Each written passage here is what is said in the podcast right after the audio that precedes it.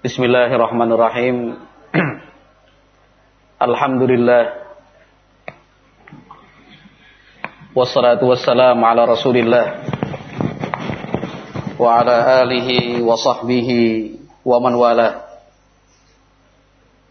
Qala Allah azza wa jal fil Qur'anil Karim Ya ayyuhalladzina amanu taqullaha haqqa tuqatih wa la tamutunna illa wa antum muslimun hadithi kitabullah wa khairal huda huda nabiyyina Muhammadin sallallahu alaihi wasallam wa syarral umur muhdatsatuha fa inna kulla muhdatsatin bid'ah wa kulla bid'atin dhalalah wa kulla dhalalatin finnar Ma'asyiral muslimin jamaah salat Isya rahimakumullah. Yang menjadi titik perbedaan itu adalah cara pandang. Cara menilai dan cara menimbang. Itu pokok permasalahannya. Bagaimana kita menilai, bagaimana kita menimbang, bagaimana kita menghukumi, apa dasarnya. Ketika dasarnya sudah berbeda, ujung-ujungnya pasti juga berbeda. Mensikapi apa pun ya seperti itu.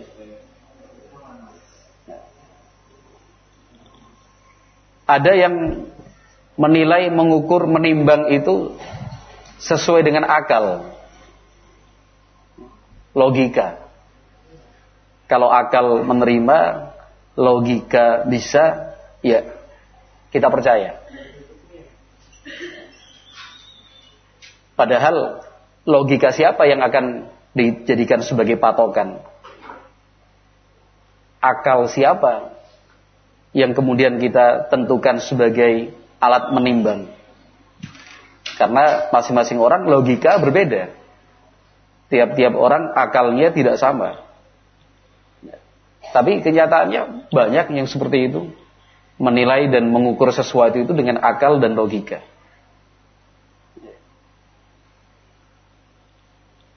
Ada juga yang menilai dan menimbang segala sesuatu itu dengan adat istiadat. Yang sudah berjalan turun-temurun. Warisan leluhur. Warisan leluhur. Bahkan inilah alasan yang paling kuat untuk menentang dan menolak dakwah para nabi. Seperti itu, kadzalika ma arsalna fi qaryatin min nabiyyin illa qala mutrafiha illa qala mutrafuha inna wajadna aba'ana ala ummah wa inna ala atharihim muqtadun. Allah Azza wa Jalla menjelaskan demikianlah. Tidak ada satupun negeri yang kami utus seorang nabi untuk mereka kecuali mereka beralasan inna wajadna aba'ana ala ummah. Kami mendapatkan leluhur-leluhur kami ala ummah pada satu kebiasaan, sebuah keyakinan. Dan kami akan mengikuti leluhur dan nenek moyang kami. Ada yang seperti itu. Pokoknya ini sudah turun temurun, nggak bisa dirubah lah, nggak bisa ditawar. Ya. Sudah diselenggarakan sekian lama kok kemudian apa? Ingin dihilangkan begitu saja. Ya nggak mungkin lah, nggak bisa. Itu alasan yang paling kuat untuk menolak dan menentang dakwah para nabi. Ya. Padahal para nabi dan para rasul alaihi wassalatu wassalam itu tidak menghilangkan adat secara keseluruhan. Ada yang memang dihilangkan. Kenapa? Karena bertentangan dengan prinsip tauhid. Karena adat istiadat itu mengajarkan kepada kesyirikan, peribadatan kepada selain Allah Jalla wa'ala. Tapi banyak adat istiadat yang kemudian dipertahankan, dibenarkan juga. Nah, sopan santun kepada orang tua, menghormati kepada yang lebih tua, konsep apa keamanan lingkungan, pos kamling misalkan gotong royong, kerja bakti, pakaian, bentuk bangunan. Bahkan dalam beberapa hal hukum Islam itu dikembalikan kepada uruf, dikembalikan kepada kebiasaan yang berlaku di sebuah masyarakat. Selama tidak bertentangan dengan nas atau dalil baik dari Al-Quran maupun Sunnah Nabi Muhammad SAW. Contohnya Allah Azza wa Jalla berfirman wa ashiruhunna bil ma'ruf. Ya. Allah perintahkan wa ashiruhunna sikapilah mereka kaum istri itu bil ma'ruf dengan cara yang baik. Nah, dengan cara yang baik itu ukurannya apa? Ulama fikih mengatakan ya dikembalikan ke, kepada kebiasaan. Misal uang apa belanja per bulan. Berapa besarannya? Berapa besaran uang belanja tiap bulan yang diberikan untuk istri dan anak-anak? Di situ dikembalikan kepada kebiasaan, uruf, adat setempat. Secara umum, karena nggak ada keterangannya secara pasti berapakah jumlah uang belanja tiap bulan yang harus diberikan. Demikian juga berbakti kepada kedua orang tua. Ya kan? Berbakti kepada kedua orang tua. Allah Subhanahu wa taala berfirman, "Wasahibhuma fid dunya ma'rufa." bergaulah kepada kedua orang tuamu dengan cara yang baik. Nah, cara yang baik itu seperti apa? Tiap-tiap tempat berbeda. Uruf dan kebiasaannya dikembalikan kepada uruf dengan ketentuan tidak melanggar syariat agama. Tidak bertentangan dengan nas atau dalil. Tapi banyak yang masih beralasan dengan ini warisan leluhur ini adat kebiasaan yang sudah berlangsung cukup lama. Sudah berumur ratusan tahun.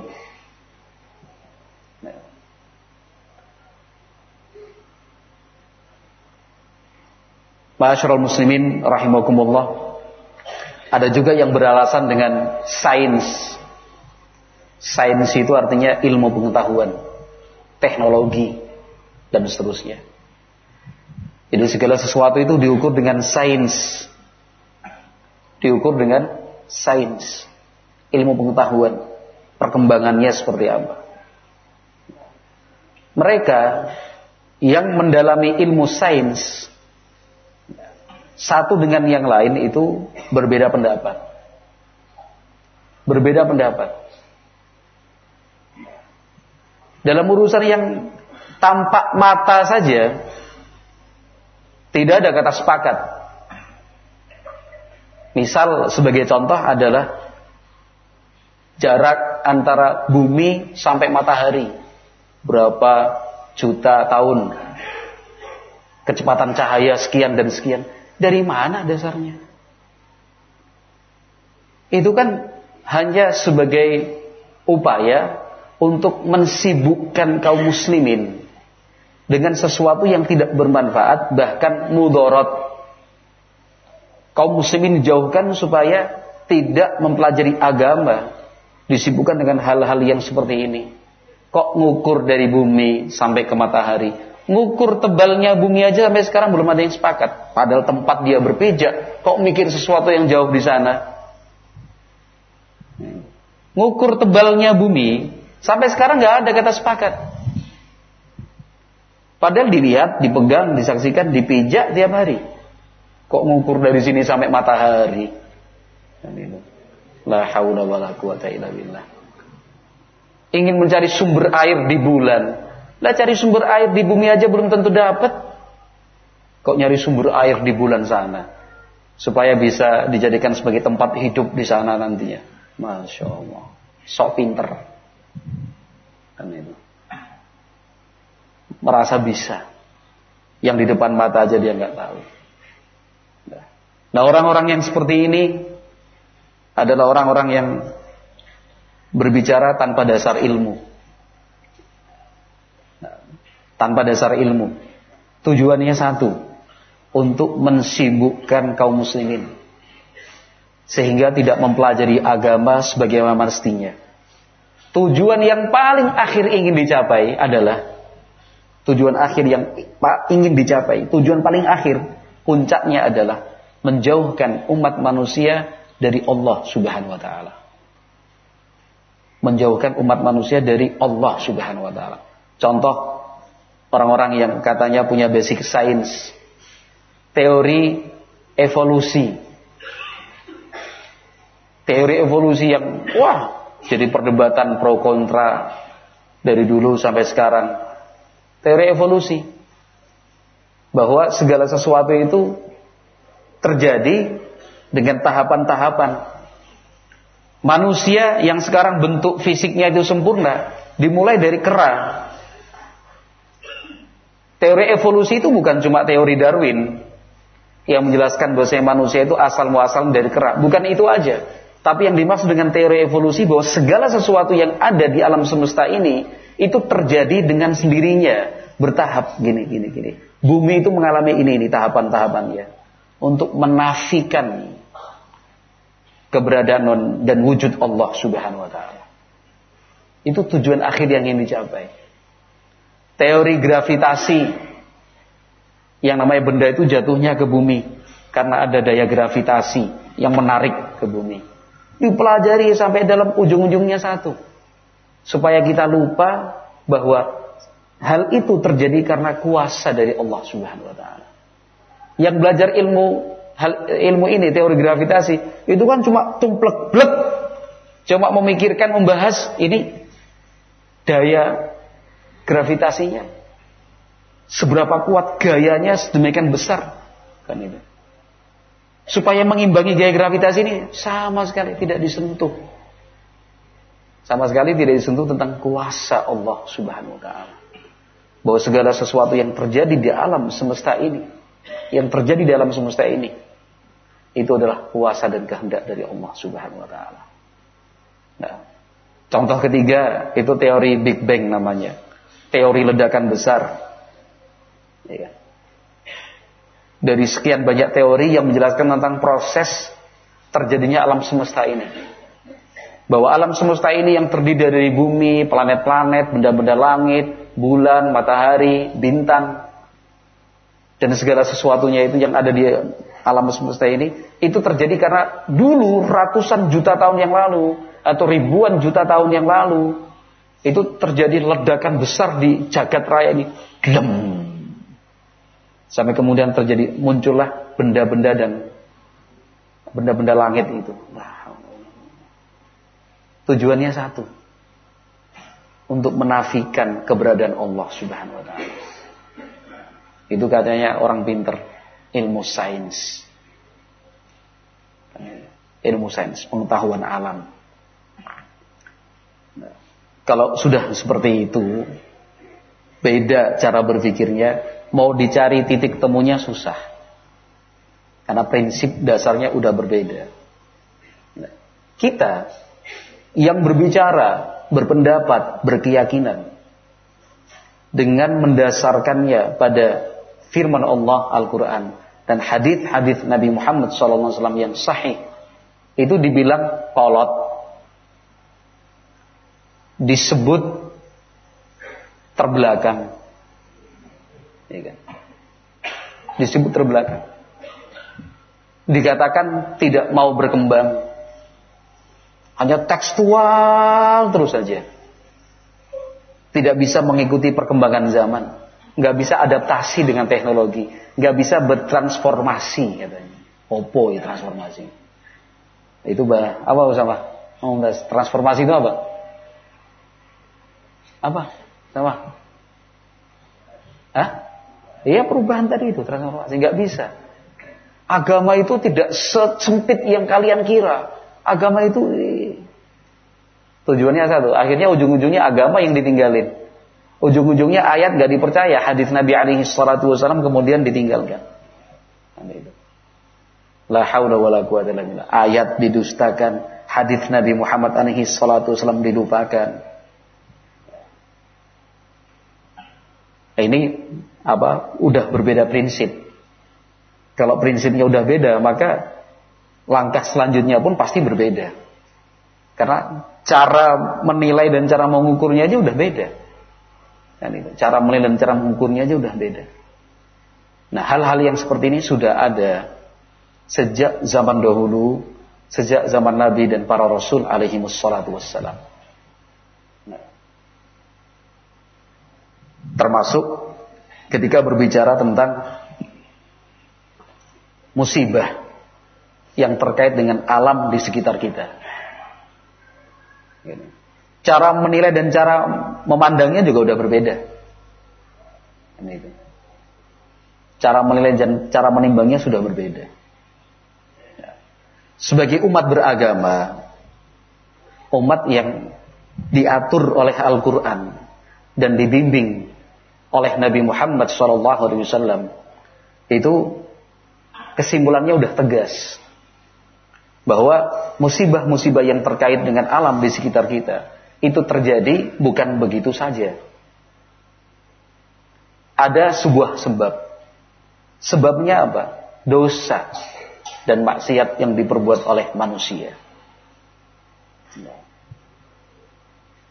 Berbeda jauh dengan pendapat seorang pakar tafsir Al-Quran dari satu organisasi masyarakat Islam besar di Indonesia yang menyatakan jangan sangkut pautkan gempa dan tsunami itu dengan dosa pakar Al-Quran itu katanya. Pakar tafsir lagi. Lulusan Timur Tengah. Ulama muda. Di organisasi itu. Pakar tafsir Al-Quran gimana? Padahal ayat-ayat dalam Al-Quran itu jelas sekali. Mulai dari juz 30 sampai juz 1. Dari surat pendek yang sudah biasa dihafalkan umat Islam dengan ayat-ayat yang mungkin jarang didengar. Allah Azza wa Jal misal berfirman sebagai contoh ini pada surat yang sering kita baca. Termasuk surat yang dibaca oleh imam surat maghrib atau surat isya tadi. Fadam dama alaihim rabbuhum bihim fasawaha. Maghrib apa isya tadi? Maghrib. Jangan lupa dong. Maghrib tadi dibaca. Fadam dama alaihim rabbuhum bihim. Surat apa itu? wasyamsi wa duhaha. Hmm? Wal. Iya kan? Betul enggak? Iya. Fadamdama alaihim rabbuhum bidzambihim fasawwaha. Surat itu menjelaskan tentang kaumnya Nabi siapa? Nabi Nabi siapa? Nabi Nabi Soleh. Kan. Allah Subhanahu wa taala memberikan mukjizat untuk Nabi Saleh seekor un unta kan begitu ya. Sehari dibiarkan minum di sumur. Gak boleh diganggu itu jatahnya sapi itu. Masyarakat sekitar gak boleh ngambil air dari sumur itu. Besoknya silahkan ngambil air dari sumur. Tapi gantinya ketika giliran sapi itu yang minum dari sumur susunya diperah mencukupi untuk semua orang. Disembelih. Fa'aqaruha. Mereka pun menyembelih. Ya. Fadam dama alaihim rabbuhum. Maka Allah hancurkan mereka. Bidzambihim. Karena dosa mereka. Jelas. Karena dosa. Kok seorang pakar tafsir Al-Quran gak ngerti seperti ini? Ya, menyedihkan sekali. Kenapa? Karena yang diangkat ya, kemudian di blow up, diviralkan ini pakar tafsir Al-Quran. Apalagi saya mengatakan itu akan menyakiti perasaan saudara-saudara kita yang sedang terkena bencana. Siapa juga yang ingin menyakiti perasaan orang? Om kita sedang evaluasi, kita ingin koreksi.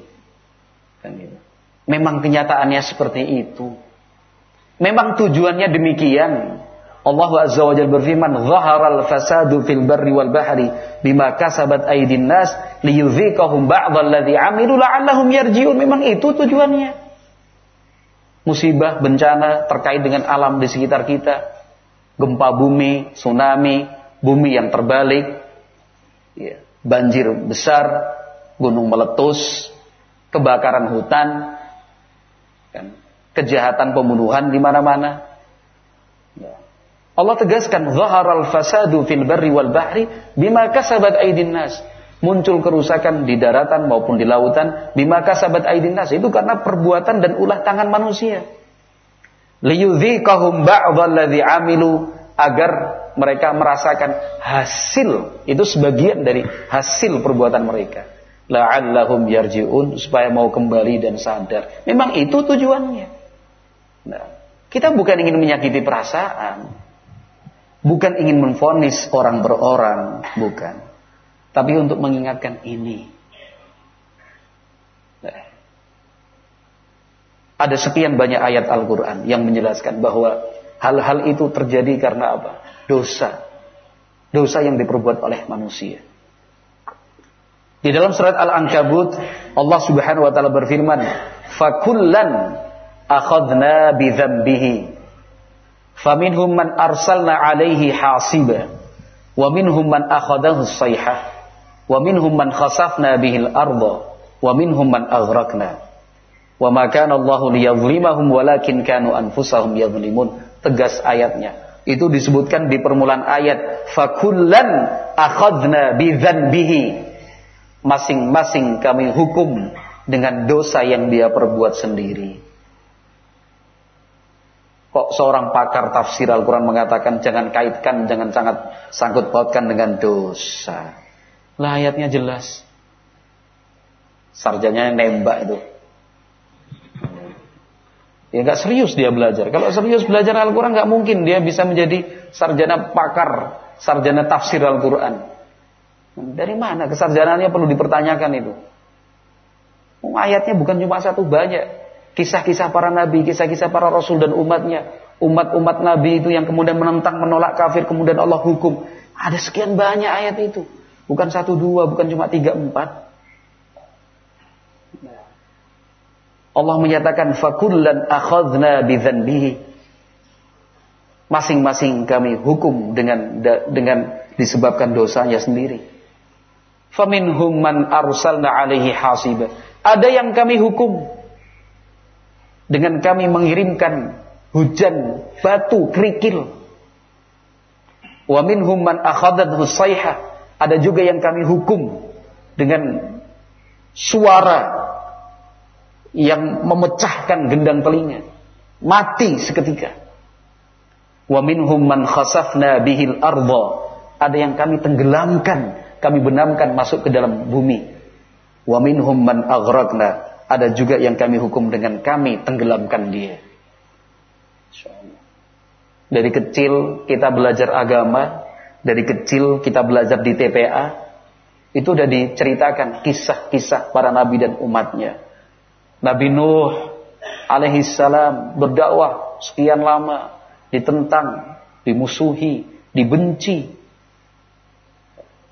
Nabi Nuh tetap bersabar, terus sampai kemudian Allah kirimkan air bandang, banjir besar. Nah. Allah perintahkan langit untuk turunkan hujan. Allah perintahkan bumi untuk mengeluarkan air dari bawah. Banjir besar, bandang. Ayat-ayatnya ada kan dalam Al-Quran itu. Kisah Nabi Nuh alaihissalam. Banjir besar, banjir bandar. Nah. Fir'aun dan bala tentaranya ditenggelamkan ditenggelamkan oleh Allah Subhanahu wa taala di Laut Merah. Ada ceritanya dalam Al-Qur'anul Karim. Kaum Nabi Lut siksa dan hukuman yang Allah berikan untuk mereka itu bukan hanya satu. Ya. Tapi banyak. Faja'alna 'aliyaha safilaha. Kami jadikan bumi bagian atas menjadi bawah. Dibalik wa amtarna alaihim hijaratan min sijilin mandud. Setelah itu kami hujani mereka dengan batu-batu panas terbakar. Di balik bumi itu.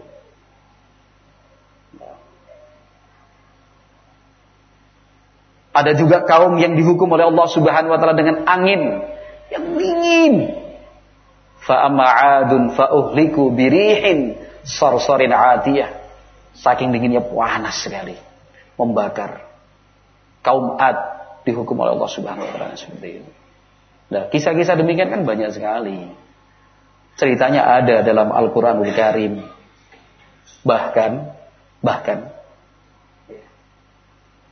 sebagian dari hukuman yang Allah timpakan untuk mereka masih tersisa tandanya sampai sekarang.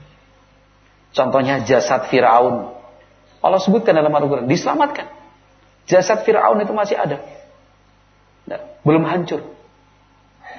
Supaya menjadi pelajaran untuk orang-orang yang selanjutnya. Bangunan-bangunan batu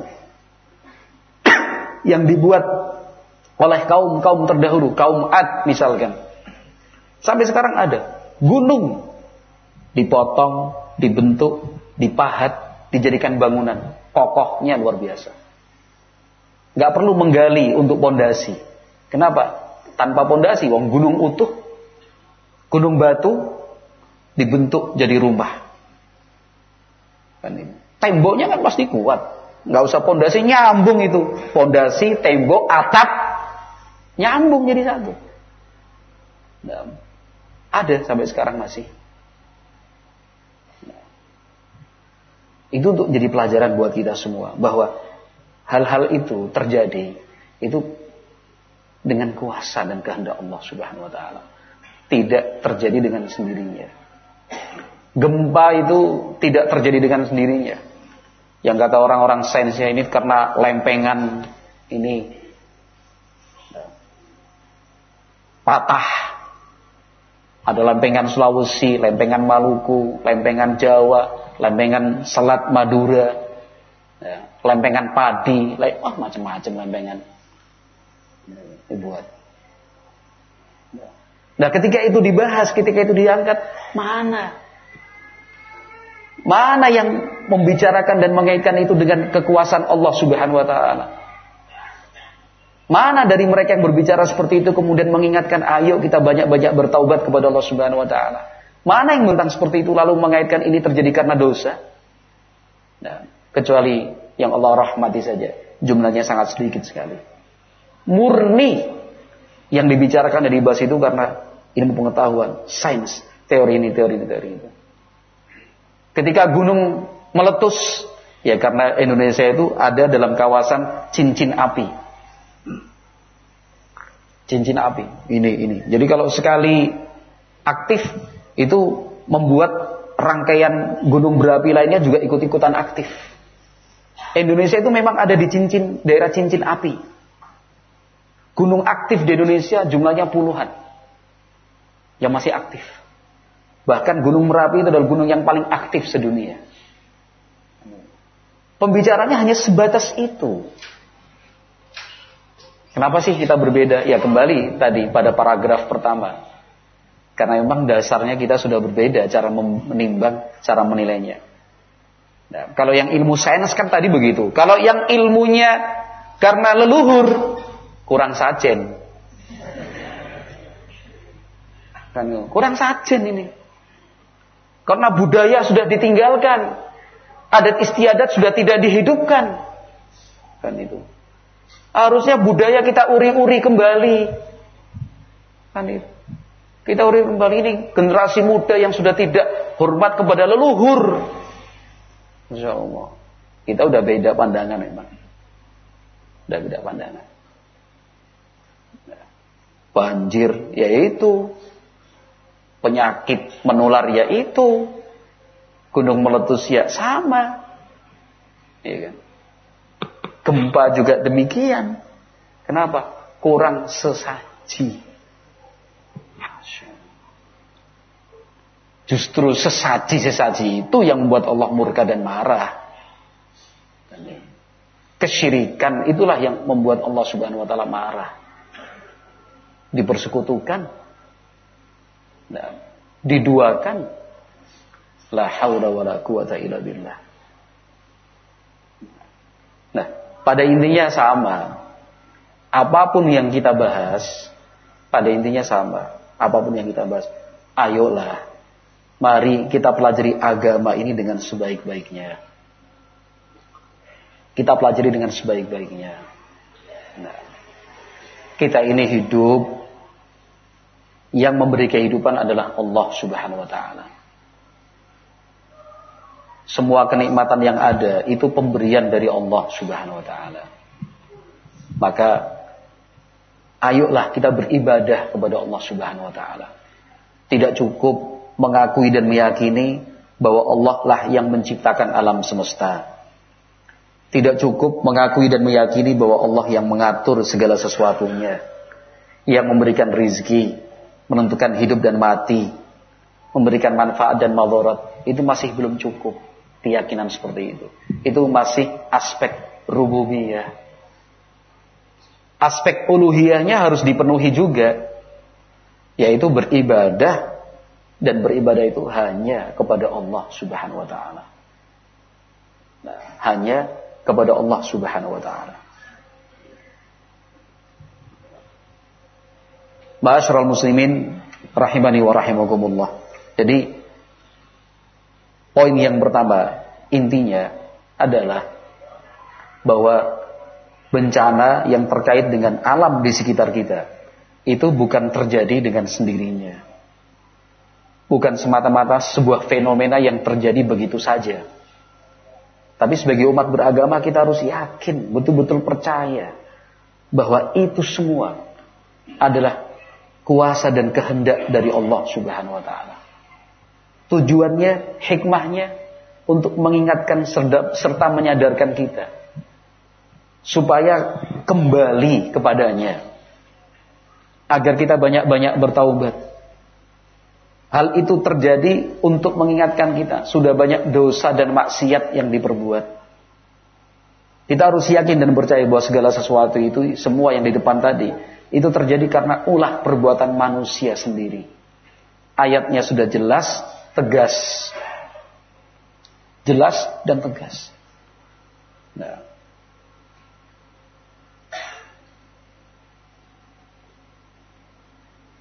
Sangat berbeda Ma'asyiral muslimin rahimakumullah bahkan bertolak belakang.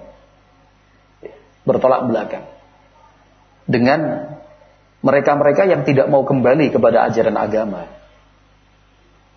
Justru sebaliknya, mereka semakin jauh, jauh, jauh waliyadzubillah.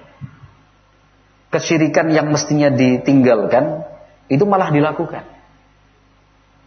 Ditinggalkan, harusnya ditinggalkan, malah dilakukan. Sekarang budaya sesaji hampir ditemukan di setiap daerah. Hampir ditemukan di setiap daerah. Alasannya macam-macam. Filosofi dan latar belakangnya berbeda-beda. Tapi tujuannya sama, memberi sesaji. Walaupun saat ini yang menyelenggarakan kegiatan-kegiatan sesaji seperti itu hanya sekedar ikut-ikutan dia tidak tahu tujuan sesungguhnya apa. Bahkan dia memaknainya berbeda dengan yang aslinya. Tapi tetap saja substansi atau intinya itu sama. Meyakini adanya kekuatan selain Allah Subhanahu wa taala yang bisa memberi manfaat dan bisa memberikan mudarat. Walaupun tidak diakui, tapi kenyataannya seperti itu. Kalau yang ikut-ikutan enggak, kita percaya sama Allah Subhanahu wa taala. Lah, ketua panitianya aja ngomong begitu. Wakil ketua panitianya secara resmi dalam pembukaan acara sudah menyatakan bahwa kegiatan ini dilakukan kurang lebihnya kegiatan ini dilakukan sebagai bentuk rasa syukur kepada Tuhan yang Maha Esa sekaligus persembahan kepada penguasa Laut Selatan. Loh, yang ngomong itu ketua panitianya terekam, tervideo, tertulis terfoto. Wakil ketua panitia ketua panitianya, wakil ketua panitia juga bilang seperti itu. Kok sampean yang ikut malah nggak tahu? Enggak lah. Loh, saya ngomong ketua nih, Mas. Terdokumentasi itu, ter terdokumentasi. Nah, dalam upacara larung di apa? Daerah Bantul sana. Ketua panitianya itu sambutan resmi, resmi di hadapan tamu-tamu undangan. Diperkuat oleh wakil ketua panitianya, mengatakan juga seperti itu, resmi, resmi. Saya bilang resmi, resmi. terang-terangan mengatakan selain rasa syukur kepada Allah Subhanahu wa taala Tuhan Yang Maha Esa juga untuk persembahan kepada laut selatan. Nah, maka dalam salah satu ubo rampenya itu sesaji yang diserahkan itu seperangkat pakaian wanita dan alat-alat kelengkapannya. Kenapa? Karena akan diberikan kepada laut selatan. Ratu laut selatan. Itu salah satu ubo rampenya pakaian seperangkat pakaian wanita. Eh, sampean buatan percaya nggih pun. Bukan ya udah ikuti aja enggak, enggak seperti itu. Oh itu terdata resmi seperangkat pakaian wanita. Yang diberikan sebagai sesaji itu yang terbaik dicari ada ini jangan. Kenapa? Mereka meyakini, mereka loh yang meyakini. Kalau sesaji itu asal-asalan, itu bisa menimbulkan reribet Bahasanya itu mas, reribet. Tahu nggak reribet itu? Hah? Hal-hal yang ribet, mengganggu, bencana, musibah, itu mereka percaya. Jadi nggak boleh basi, nggak boleh ini, nggak boleh ini, harus yang terbaik.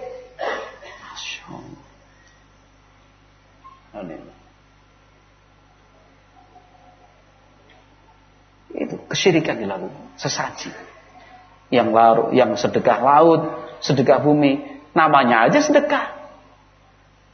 Kan bagus sedekah. Lah itulah omongmu sedekah. Tapi kenyataannya, faktanya, apa itu sedekah? Kalaupun sedekah, sedekah buat siapa? Sedekah buat bumi, sedekah buat laut, iya. Sebagian meyakini seperti itu. Ya karena selama ini laut telah memberikan banyak hasil untuk kita. Bumi telah banyak memberikan hasil buat kita. Jadi mereka meyakini bahwa bumi dan laut itulah yang memberikan. Buktinya sedekahnya bumi sedekah laut. Enggak, ini untuk Allah Subhanahu wa taala. Kalau untuk Allah, jal. Lokasinya dipindah. Di rumah saya, nih. Enggak mau mereka. Enggak mungkin mau. Karena kalau untuk Allah di mana pun bisa seharusnya, ya kan? Kalau memang benar-benar untuk Allah di mana pun bisa. Gimana kalau dipindah ke pondok Anwar Sunnah? Oh ya nggak bisa, wong ini sedekah laut kok, misalnya. Nggak mungkin mereka mau. Nggak mungkin mereka. Kenapa? Karena punya keyakinan bahwa kegiatan itu harus dilakukan di situ, karena di situlah lokasi untuk berkomunikasi dengan alam yang lelembut. Itu bahasa mereka juga, alam yang lelembut. Di sana. Kalau di sini Karang Duwur di pasar petanahan ya nggak ada kontak dengan penguasa selatan. Yang sedekah gunung juga seperti itu. Nah, karena percaya adanya kekuatan selain Allah Subhanahu wa taala, maka diberilah sesaji-sesaji seperti itu. Nah, sehingga setelah penyelenggaraan kegiatan itu muncul rasa tenang dan tentram di hati. Tenang. Muncul sebaliknya, muncul rasa takut kalau acara itu tidak diselenggarakan. Kalau acara itu tidak diselenggarakan sudah takut was-was. Kayak kayak kayak kayak kayak. Terjadi orang hilang di laut, ah kan? Kasih tahu kudu ngei sesaji kok. Hilang meneh. Padahal setelah dikasih saji selama ini ya banyak juga orang hilang di laut. Ya enggak kalau gitu. Setiap tahun kasih saji ya tetap aja banyak orang hilang tenggelam di laut. Sama. Kok itu dijadikan akan hilang kan? Kurang sajin ini. Jadi manfaat, mudarat, bencana itu dikaitkan dengan itu tadi. Bukti bahwa acara-acara seperti itu dilakukan bukan untuk Allah Subhanahu wa taala. Ya. Di zaman jahiliyah, di zaman jahiliyah, tradisi seperti itu sudah ada. Tradisi sesajen itu di zaman jahiliyah sudah ada. Hewan yang disembeli sebagai tumbal, makanan-makanan, madu, minyak samin, tepung, roti, sudah ada di zaman jahiliyah. Bangsa Arab dulu melakukannya. Setelah Nabi Muhammad alaihi salatu wasallam datang membawa syariat Islam, itu semua dihapus oleh Nabi Muhammad sallallahu alaihi wasallam. Ini sekarang pun sama. kegiatan-kegiatan seperti itu nggak bisa diterima lagi. Dalam agama kita itu hukumnya haram. Oh, tapi kan tradisi, iya tradisi. Tapi tradisi seperti itu nggak boleh dilanjutkan. Tidak boleh dilaksanakan. Di zaman jahiliyah dulu, mereka yang melakukan sesaji-sesaji seperti itu karena punya keyakinan adanya kekuatan selain Allah Subhanahu wa taala. Ya. Terutama jin, makhluk halus, danyang, penunggu. Kalau orang Indonesia meyakini danyang itu adalah arwah dari para pendiri desa ini yang masih memberikan perlindungan dan keselamatan untuk kita. Termasuk keyakinan masih adanya masih adanya keyakinan Dewi Sri, Dewi Kesuburan. Maka diadakanlah upacara-upacara sesajen wiwit sebelum tandur atau seminggu dua minggu sebelum panen raya. Sembelih, kasih sajen, kasih dupa. Yakin Dewi Sri itu datang, masya Allah keyakinan Hindu, keyakinan Buddha kok dipertahankan, dinisbatkan kepada Islam. Nah, ini yang kita tidak setuju seperti ini. Karena sudah dihapus oleh Nabi Muhammad alaihi salatu wasallam.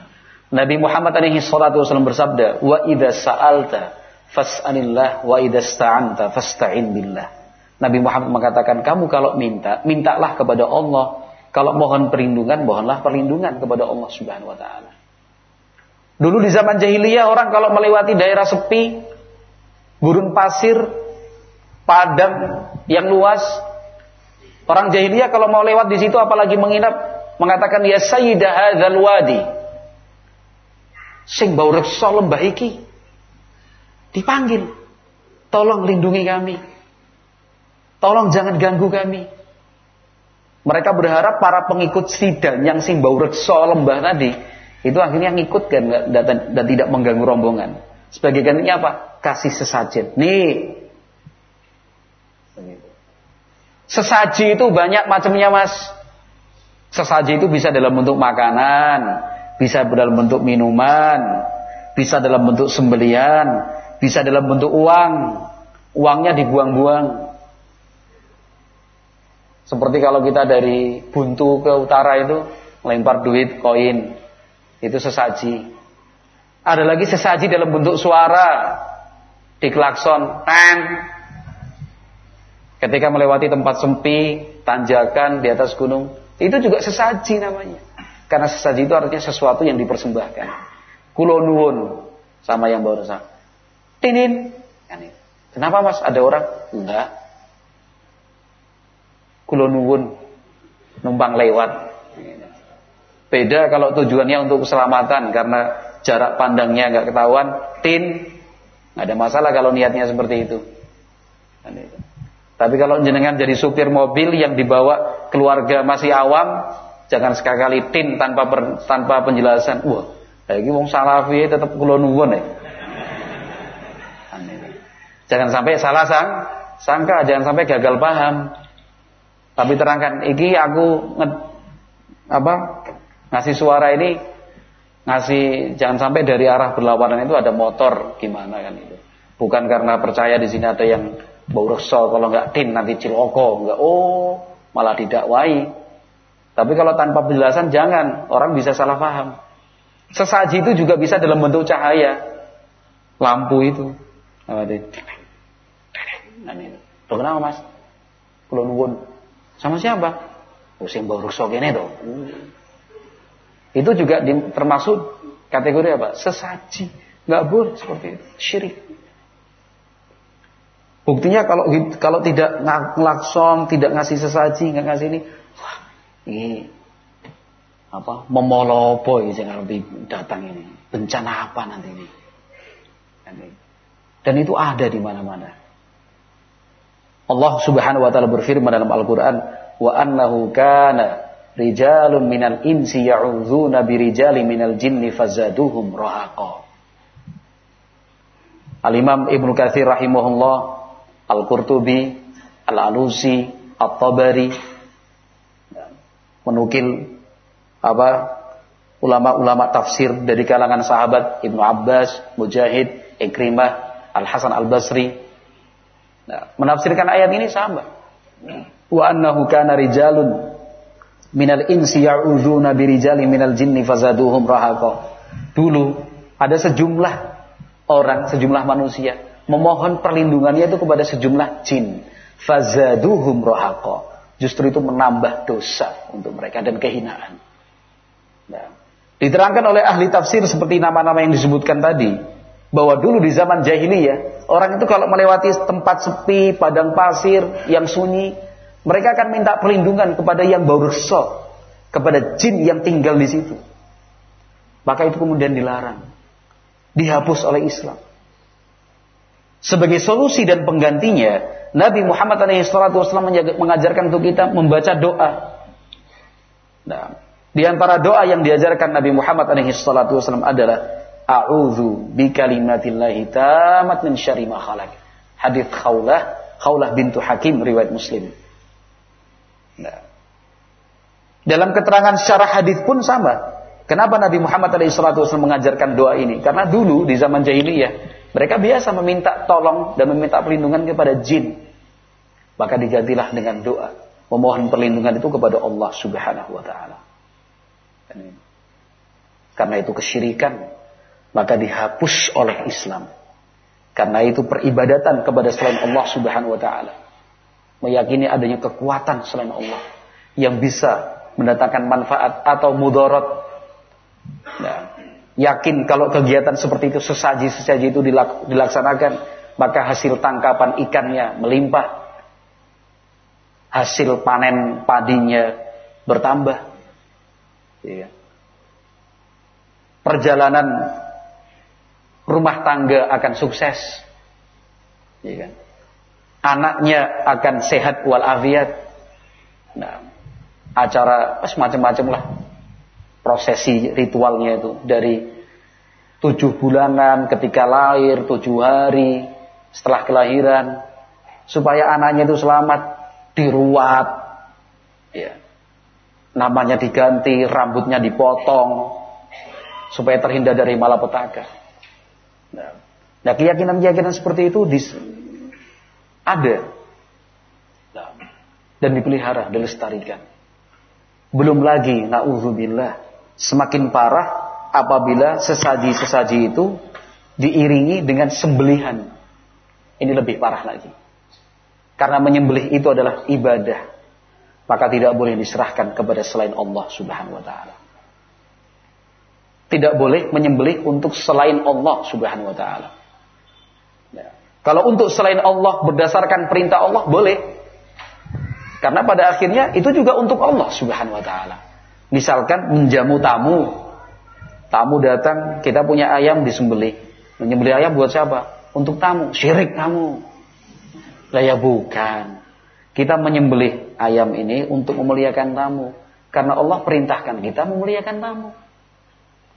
Bukan semata-mata untuk tamunya saja, karena ini perintah Allah memuliakan tamu. Ya sama kan dengan menyembelih untuk pohon. Loh, mana Allah perintahkan kita menyembelih ayam buat pohon? Kan nggak ada.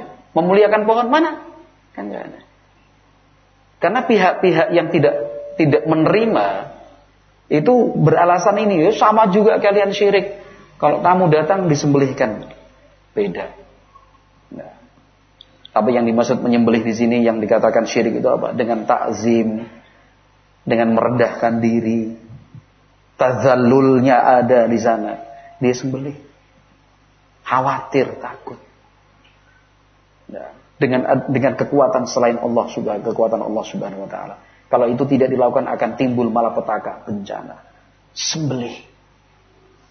Ayamnya pun tertentu. Ayam harus putih semua. Ayam harus hitam semua. Ayam cemani namanya. Kambing juga seperti itu harus bertanduk, harus ini, ini, ini dan itu.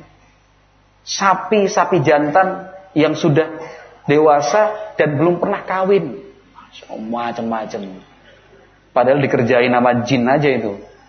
Supaya menungso itu manut Orang sakit panggilkan dukun, dukun baca jampi-jampi mantra-mantra. Oh ini harus disembelihkan ayamnya ini ini ini ini, ini.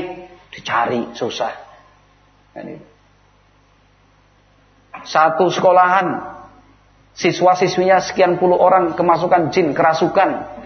Dipanggilkan orang pinter bodoh padahal. Ya kan?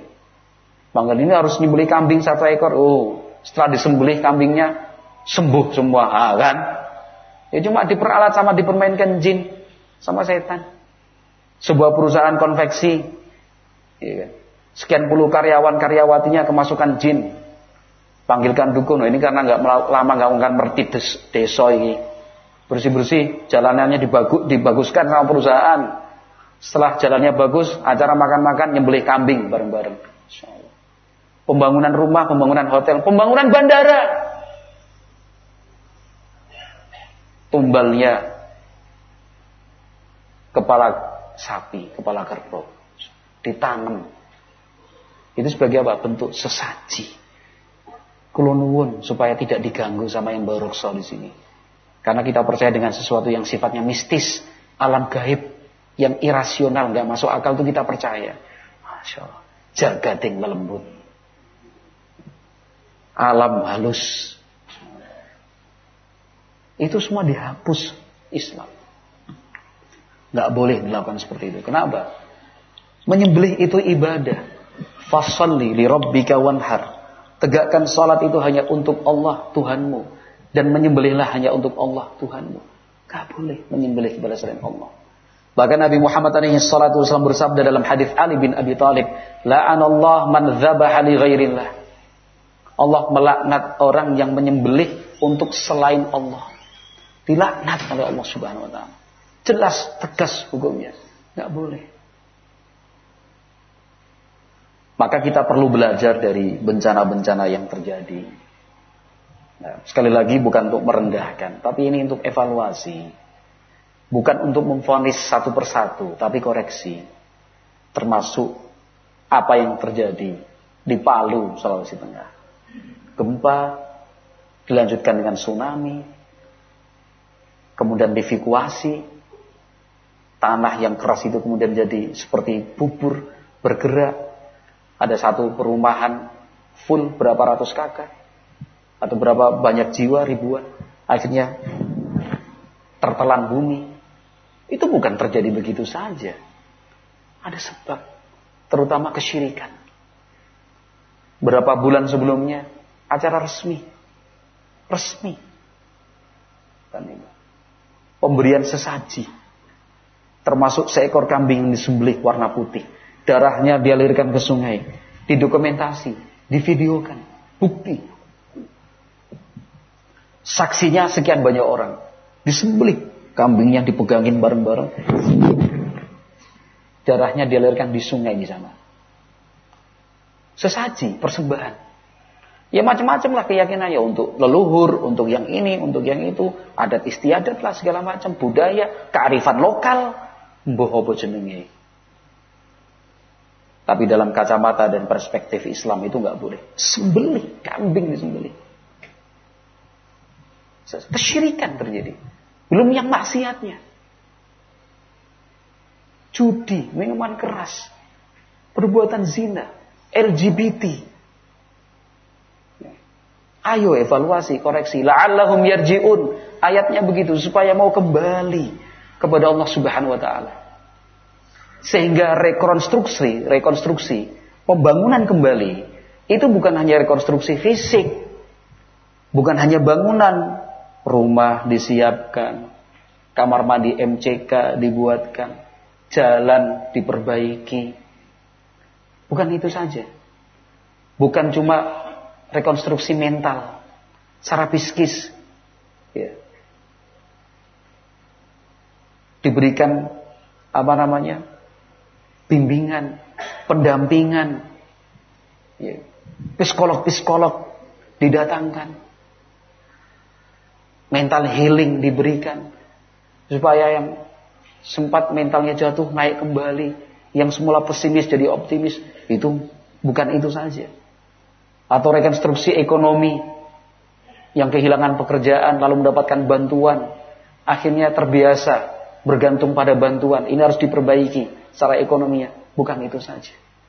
Tapi rekonstruksi akidah. Rekonstruksi ibadah.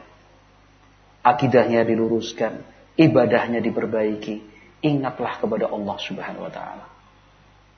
Ternyata kita sangat lemah sekali. Baru sedikit goncangan kita sudah ketakutan. Bukan hanya untuk masyarakat di sana, kita juga di sini. Sama di mana-mana. Tidak pernah terbayang sebelumnya ada tsunami di Palu. Om Palu itu sifatnya teluk. Tidak menghadap lautan bebas. Sementara teori tsunami tidak seperti itu. Teori tsunami itu ya lautan bebas, lautan lepas. Ini enggak teluk dia bentuknya. Enggak pernah terbayangkan. Ahli-ahli sekalipun terjadi levikuasi seperti itu. Tanah menjadi lumpur, bergerak sampai bergeser 2 km, terbenam masuk ke dalam tanah. Mana? Dan itu. Yang seperti itu belum pernah terjadi sebelumnya. Sekalipun terjadi mirip, bukan seperti itu. Itu pun dalam skala yang kecil. Artinya untuk mengingatkan kita, jangan pernah merasa aman. Oh, kalau kita kan jauh dari laut, kalau kita tidak terletak di atas lempengan patahan-patahan bumi, kita jauh dari Merapi, kita jauh dari sungai yang besar, kita jauh dari hutan. Nah itu yang nggak boleh seperti itu. Afa aminu makrallah, fala ya'manu makrallahi illal qaumul khasirun. Apakah mereka merasa aman dari makar Allah? Tidak ada yang merasa aman dari makar Allah kecuali orang-orang yang merugi. Kecuali orang-orang yang merugi. Nah, jangan merasa aman. Maka yang bisa dilakukan sekarang adalah ya banyak-banyak bertaubat. Fakultus taghfiru rabbakum innahu kana ghaffara. Nabi Nuh mengatakan kepada umatnya, ayo banyak-banyak istighfar. Mohon ampun dan bertaubat kepada Allah Subhanahu wa taala. Yursilis sama alaikum midrara. Allah akan turunkan hujan bermanfaat buat kalian. Wa yumdidkum bi amwalin wa banin wa yaj'al lakum jannatin wa yaj'al lakum anhara. Kehidupan itu akan tentram, tenang. Ekonomi menjadi baik. Wa yumdidkum bi amwalin.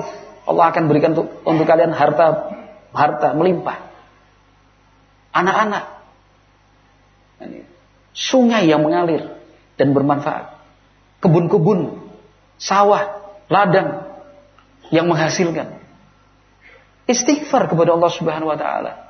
Kalau ingin hasil tangkapan ikannya berlimpah, hasil panen padi, buah atau buahnya bertambah, istighfar, bertaubat, bertasbih kepada Allah Subhanahu wa taala. Bukan dengan bermaksiat, apalagi maksiat itu dalam bentuk kesyirikan maupun bid'ah. Jangan. Kembalilah kepada Allah Subhanahu wa taala. Sekaligus juga mengingatkan kita bahwa terjadinya gempa, ya, bahkan sekian ratus gempa susulan, itu semakin menjadi tanda semakin dekatnya kiamat. Kata Nabi Muhammad alaihi salatu wassalam dalam hadis Abi Hurairah riwayat Bukhari, "La taqumus sa'atu hatta takthuraz zalazil." Kiamat itu tidak akan bangkit sampai gempa sering terjadi. Al-Hafidh Ibnu Hajar Al-Asqalani rahimahullah, beliau mengatakan قد وقع في كثير من البلاد الشمالية والشرقية والغربية كثير من الزلازل Walakin alladhi yadharu anna al-murada bi kathratiha shumuluha wa dawamuha. Kata Al-Hafiz Ibnu Hajar rahimahullah dalam Fathul Bari tentang hadis tadi. Di negeri-negeri bagian utara, timur maupun barat memang sering terjadi gempa. Tetapi wallahu alam yang nampak bagi saya, artinya yang dimaksud dengan hadis di atas banyak gempa itu syumuluha wadawamuha.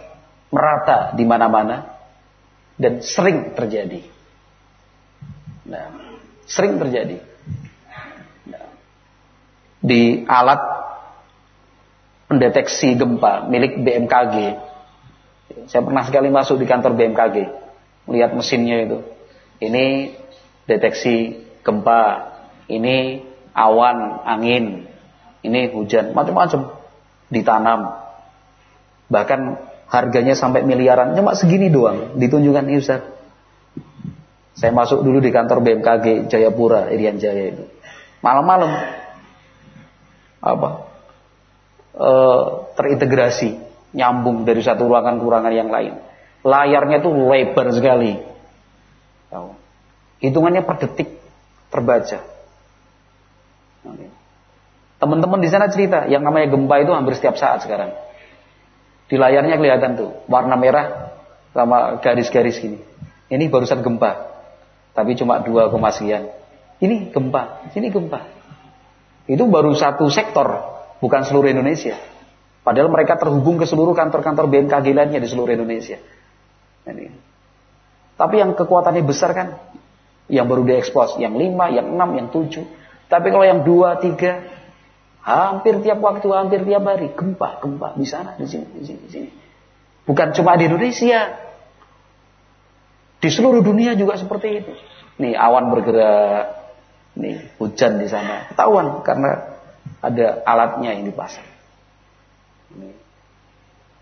Alhamdulillah, mestinya itu semua kita jadikan sebagai apa? Sebagai renungan tentang benarnya sabda Nabi Muhammad SAW terjadi. Yang diberitakan Nabi Muhammad terjadi. Kedua, mari kita mempersiapkan diri sebaik-baiknya. Karena memang kiamat itu sudah dekat. Banyak-banyak bertaubat. Banyak-banyak beristighfar kepada Allah subhanahu wa ta'ala.